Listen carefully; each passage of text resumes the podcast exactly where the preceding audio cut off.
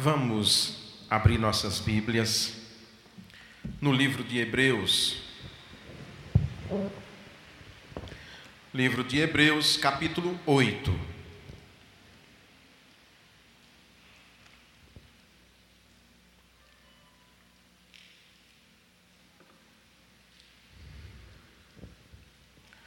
Como nós vamos ler todo esse capítulo, eu vou fazer apenas uma leitura durante a própria exposição. Vamos orar pedindo a Deus o direcionamento do teu espírito. Deus bendito, direciona-nos, Senhor, para a tua palavra, para as tuas verdades, ó Pai. Que possamos facilitar a compreensão desse texto mediante a iluminação do teu Espírito Santo. De nada vale o nosso conhecimento, de nada vale o nosso esforço, de nada vale as nossas leituras, se o Senhor mesmo não tornar o texto claro para todos nós. Tenha misericórdia de nós, purifica os meus lábios, o meu coração, para que eu expresse somente o que diz a tua palavra. Eu oro em nome do seu filho amado Jesus. Amém. O livro de Hebreus continua trabalhando essa ideia tão importante do sacerdócio do Senhor Jesus Cristo. Isso é muito importante para a gente entender, porque aqui estão os fundamentos de nossa fé. Se nós não soubermos os fundamentos de nossa fé, a própria fé que nós temos é vã e não difere da fé de ninguém. Esse é um texto que eu até adiantei um pouco no, na reflexão que eu sempre faço para as redes sociais é um texto que nos coloca diante de uma grande responsabilidade, porque nós vivemos num mundo plural, numa sociedade plural, em muitos sentidos, uma sociedade relativista, onde as verdades absolutas já não mais existem dentro da sociedade, nos vários setores. O que se crê e se prega principalmente nos setores mais intelectualizados, não só do nosso país, mas do mundo, é que existem várias verdades. Existem várias verdades. Você tem a sua verdade, eu tenho a minha verdade. Não é bem assim o que diz a palavra de Deus, não é bem assim o que diz a Sagrada Escritura. E nós precisamos então encarar estes problemas que a Bíblia nos coloca, encarar de frente e conscientes disso. Olha bem o tema de nossa mensagem de hoje: a superioridade da nova aliança. Olha que responsabilidade esse texto, esse título por si só e o desenvolvimento do tema de todos os versículos dessa perícope vem nos mostrando exatamente isso que o cristianismo, que a nova aliança é superior não só à aliança que tinha sido feita com Moisés no Sinai, mas é superior a qualquer outra experiência religiosa. É algo muito sério, porque esse conhecimento e esta certeza não podem nos levar à intolerância religiosa, não podem nos levar ao esnobismo a nós nos acharmos superiores às outras pessoas. Vamos para o primeiro ponto. Por que é que essa nova aliança é superior? Porque ela foi firmada por um sacerdote superior, Jesus Cristo. Versículos 1 e 2. O ponto principal do que estamos dizendo é este: temos um sumo sacerdote que se assentou à direita do trono da majestade no céu ministro do santuário e do verdadeiro tabernáculo que o Senhor ergueu, não o homem. O tabernáculo que Moisés ergueu no deserto foi Moisés, os seus auxiliares, os seus artesãos. Nós conhecemos essa história, esse relato. Os livros de Moisés tratam desse assunto a miúde, detalhadamente, como devia ser o tabernáculo, quais as medidas, como devia ser construído, o que ele devia conter, qual a relação que as pessoas tinham naquele tabernáculo, e de acordo com a fé daquele povo, Deus, a presença de Deus, a Shekinah de Deus se manifestava naquele tabernáculo. Embora o povo hebreu sempre soubesse que Deus, que não há templo, não há lugar que possa conter Deus, embora o povo hebreu soubesse que Deus também estava no meio deles, sustentando, cuidando, eles sabiam que de um modo especial Deus habitava naquele tabernáculo. Lembrando que dentro do tabernáculo estava a arca da aliança, com uma porção de maná, as tábuas da lei de Moisés, que havia recebido no Sinai, e o cajado de Arão, que simboliza o sumo sacerdote judaico. Nós vemos então que a nova aliança ela é superior porque ela foi o, o, nosso sacerdote que é Jesus Cristo ele está assentado à direita de Deus. É muito interessante a gente observar que em todas as culturas antigas e mesmo hoje, principalmente onde existe monarquia, há toda uma liturgia, todo um respeito que o povo os serviçais e mesmo os ministros têm diante do rei. Ninguém se senta diante do rei a menos que seja convidado a fazê-lo. Quando o rei chega dentro de um ambiente, as pessoas todas ficam de pé, porque essa é a tradição, essa é a ordenança, esse é o costume. Nós vemos aqui que o texto diz que nós temos um sumo sacerdote que está sentado à direita do trono da majestade no céu, ou seja, à direita do próprio Deus. Isso é uma representação para nós entendermos, evidentemente, o Senhor Jesus e Deus não estão literalmente sentados numa cadeira, mas era para mostrar, o autor de Hebreus quer mostrar aos seus primeiros leitores que não há que entre o Senhor Jesus Cristo e Deus há uma igualdade. Embora Deus seja o Pai, Jesus seja o Filho, mas não há uma superioridade ao ponto de Jesus Cristo ficar, por exemplo, como ficavam os anjos diante de Deus. Então, a, nova aliança, ela é superior porque foi firmada por um sacerdote superior. Jesus Cristo é superior a todo sacerdote aarônico, a todos aqueles que existiram antes dele, por algo muito importante. Ele ressuscitou, ele está vivo no céu, reinando em poder e glória.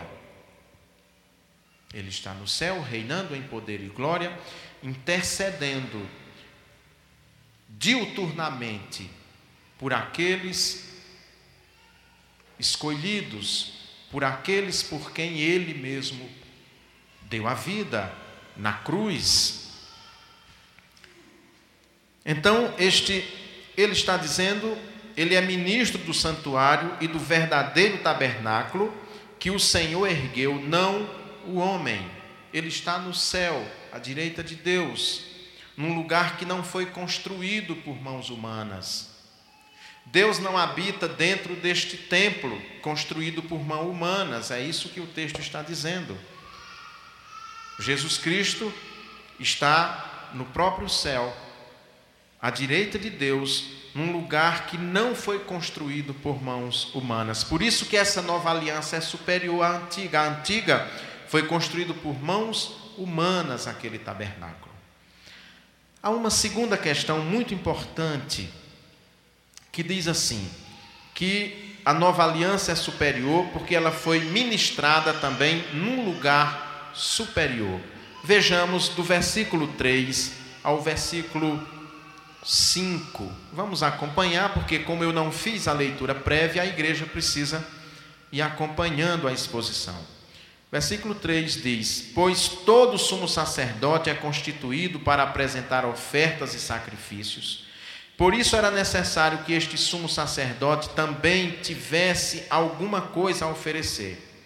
Se ele tivesse na terra, nem seria sacerdote, uma vez que existem os que apresentam ofertas segundo a lei os quais servem naquilo que é figura e sombra das coisas celestiais, como Moisés foi avisado quando estava para construir o tabernáculo, porque lhe foi falado: Vê, faze conforme o modelo que te foi mostrado no monte.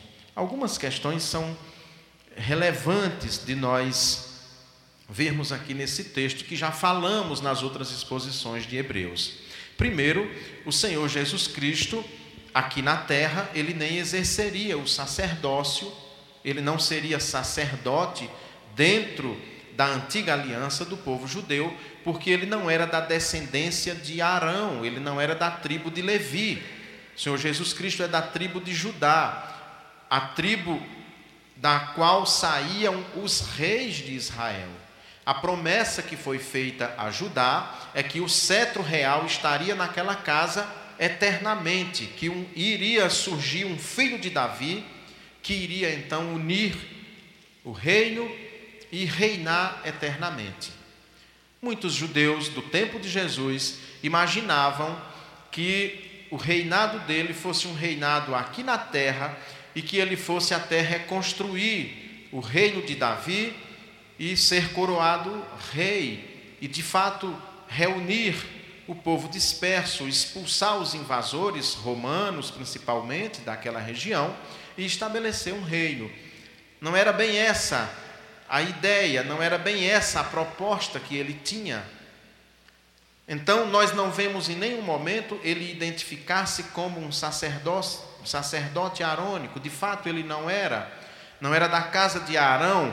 Aqui na terra, ele não poderia exercer o sacerdócio. Nós vemos e já vimos anteriormente em Hebreus, e esse assunto vai ser recorrente em outros textos, que o sacerdócio de Jesus Cristo tem como base o sacerdócio de Melquisedeque, sacerdote do Deus Altíssimo, rei de Salém, de, de Salém, que não tinha descendentes, que não tinha ascendentes que nós não sabemos de onde veio, para onde foi, não temos informação sobre ele, justamente para mostrar a eternidade deste sacerdócio. E foi então essa aliança ministrada num lugar superior. Nós vemos aqui um segundo ponto dentro deste texto que nós estamos vendo, é que a impressão que nós temos é que Moisés chegou a ver a própria glória de Deus para a construção do tabernáculo. Algumas pessoas foram privilegiadas na história do povo de Deus para verem a glória de Deus. Isaías foi um deles, João foi outro, Paulo viu a glória de Deus. Paulo diz que depois do que ele viu, ele ficou é, é, extasiado, sem ter o que dizer. O texto diz aqui que, falando para Moisés, diz: Vê, faze conforme o modelo que te foi mostrado no monte. Ou seja, Moisés viu um modelo, Moisés viu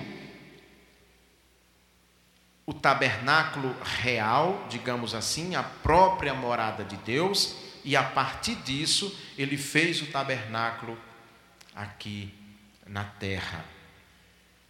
Isso nos faz lembrar um filósofo grego, Platão, quem fez ensino médio já ouviu falar nesse nome, Platão que desenvolveu uma teoria, que é a teoria das ideias, para ele tudo primeiro habita no mundo das ideias e tudo que tem aqui na terra é uma representação daquelas ideias que estão num lugar muito superior.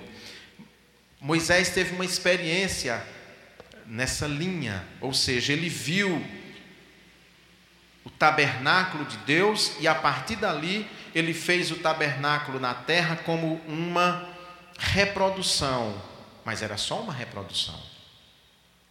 Não era o tabernáculo real, porque o tabernáculo real ele está no céu e conforme nós vimos nos primeiros textos, foi erguido pelo próprio Deus, não foi erguido por mãos humanas, como foi erguido aquele tabernáculo que foi revelado a Moisés. Foi revelado, ele passou para os artesãos e fizeram então conforme ele havia visto. Por isso que é superior, porque o tabernáculo está no céu. O texto continua ainda falando sobre o fundamento desta nova aliança. Diz também que o fundamento dela é superior. É o texto mais extenso e todo esse texto que nós temos aqui, quase todo ele, principalmente do versículo 8 até o 12, é só citação do Antigo Testamento. Vamos para o texto. Diz assim: Mas agora, tanto ele alcançou ministério mais excelente, quanto é mediador de uma aliança melhor, firmada sobre melhores promessas. Pois se aquela primeira aliança não tivesse defeito, nunca se teria buscado lugar para a segunda. Porque ele diz, repreendendo-os: Dias virão, diz o Senhor, em que estabelecerei com a casa de Israel e com a casa de Judá uma nova aliança, não segundo a aliança que fiz com seus pais no dia em que os tomei pela mão para tirá-los da terra do Egito, pois não permaneceram naquela minha aliança, e eu não atentei para eles, diz o Senhor. Esta é a aliança que farei com a casa de Israel depois daqueles dias, diz o Senhor. Porei as minhas leis na tua mente e as escreverei em seu coração. Eu lhes serei Deus e eles me serão povo. Ninguém terá de ensinar ao próximo nem a seu irmão, dizendo: Conhece ao Senhor, porque todos me conhecerão, desde o menor até o maior deles. Pois serei misericordioso para com suas obras, mas e não me lembrarei mais de seus pecados.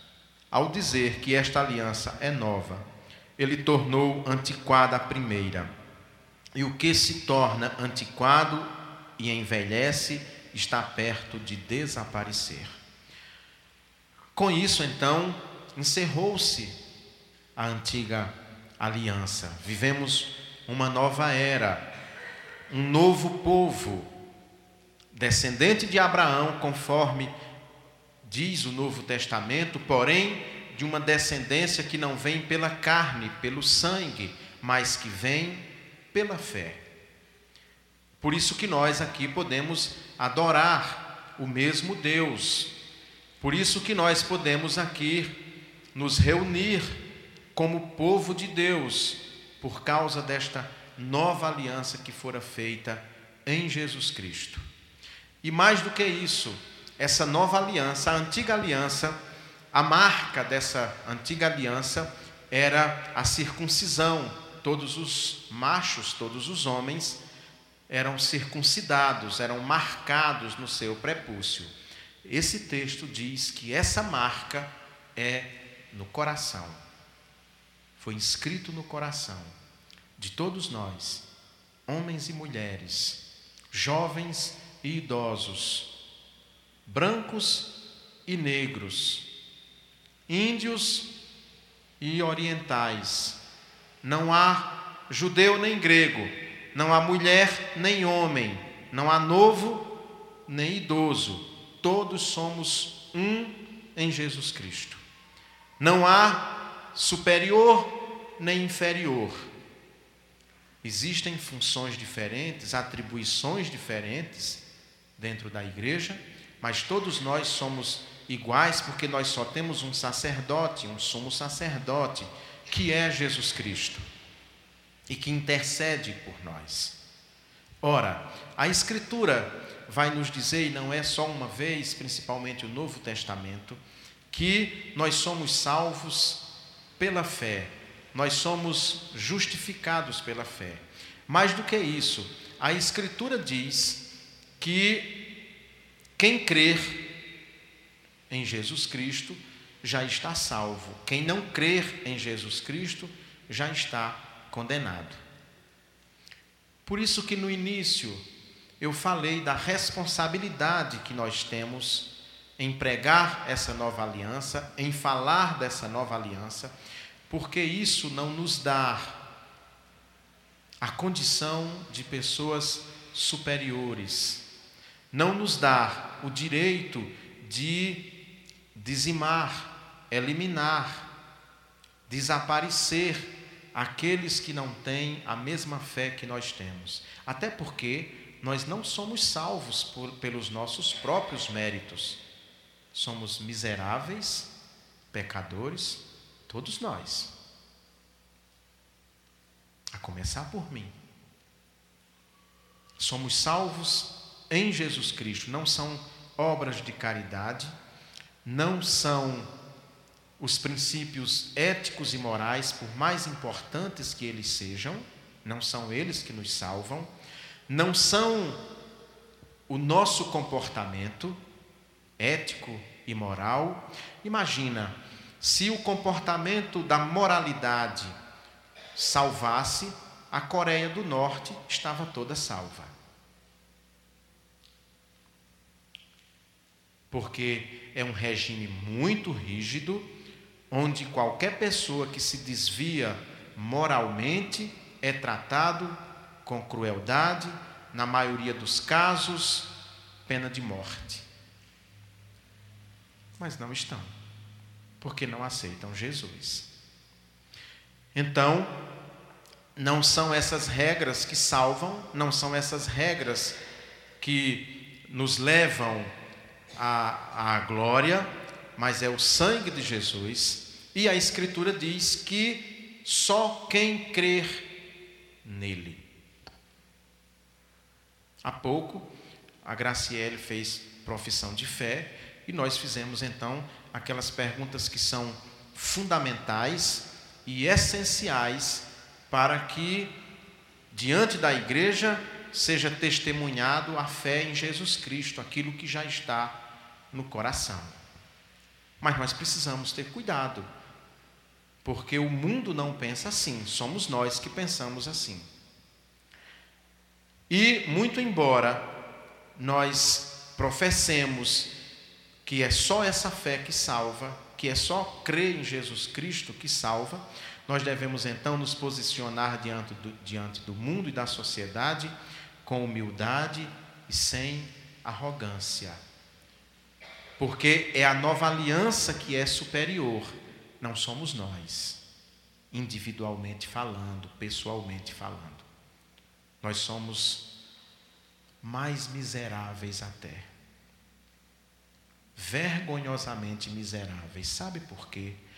Porque você receber um presente desse, você ter a felicidade de ser escolhido por Deus para fazer parte do seu povo, e ainda assim você não viver em obediência, não viver uma vida de seguimento de Jesus Cristo radicalmente, nós somos mais miseráveis do que os que nem fé têm.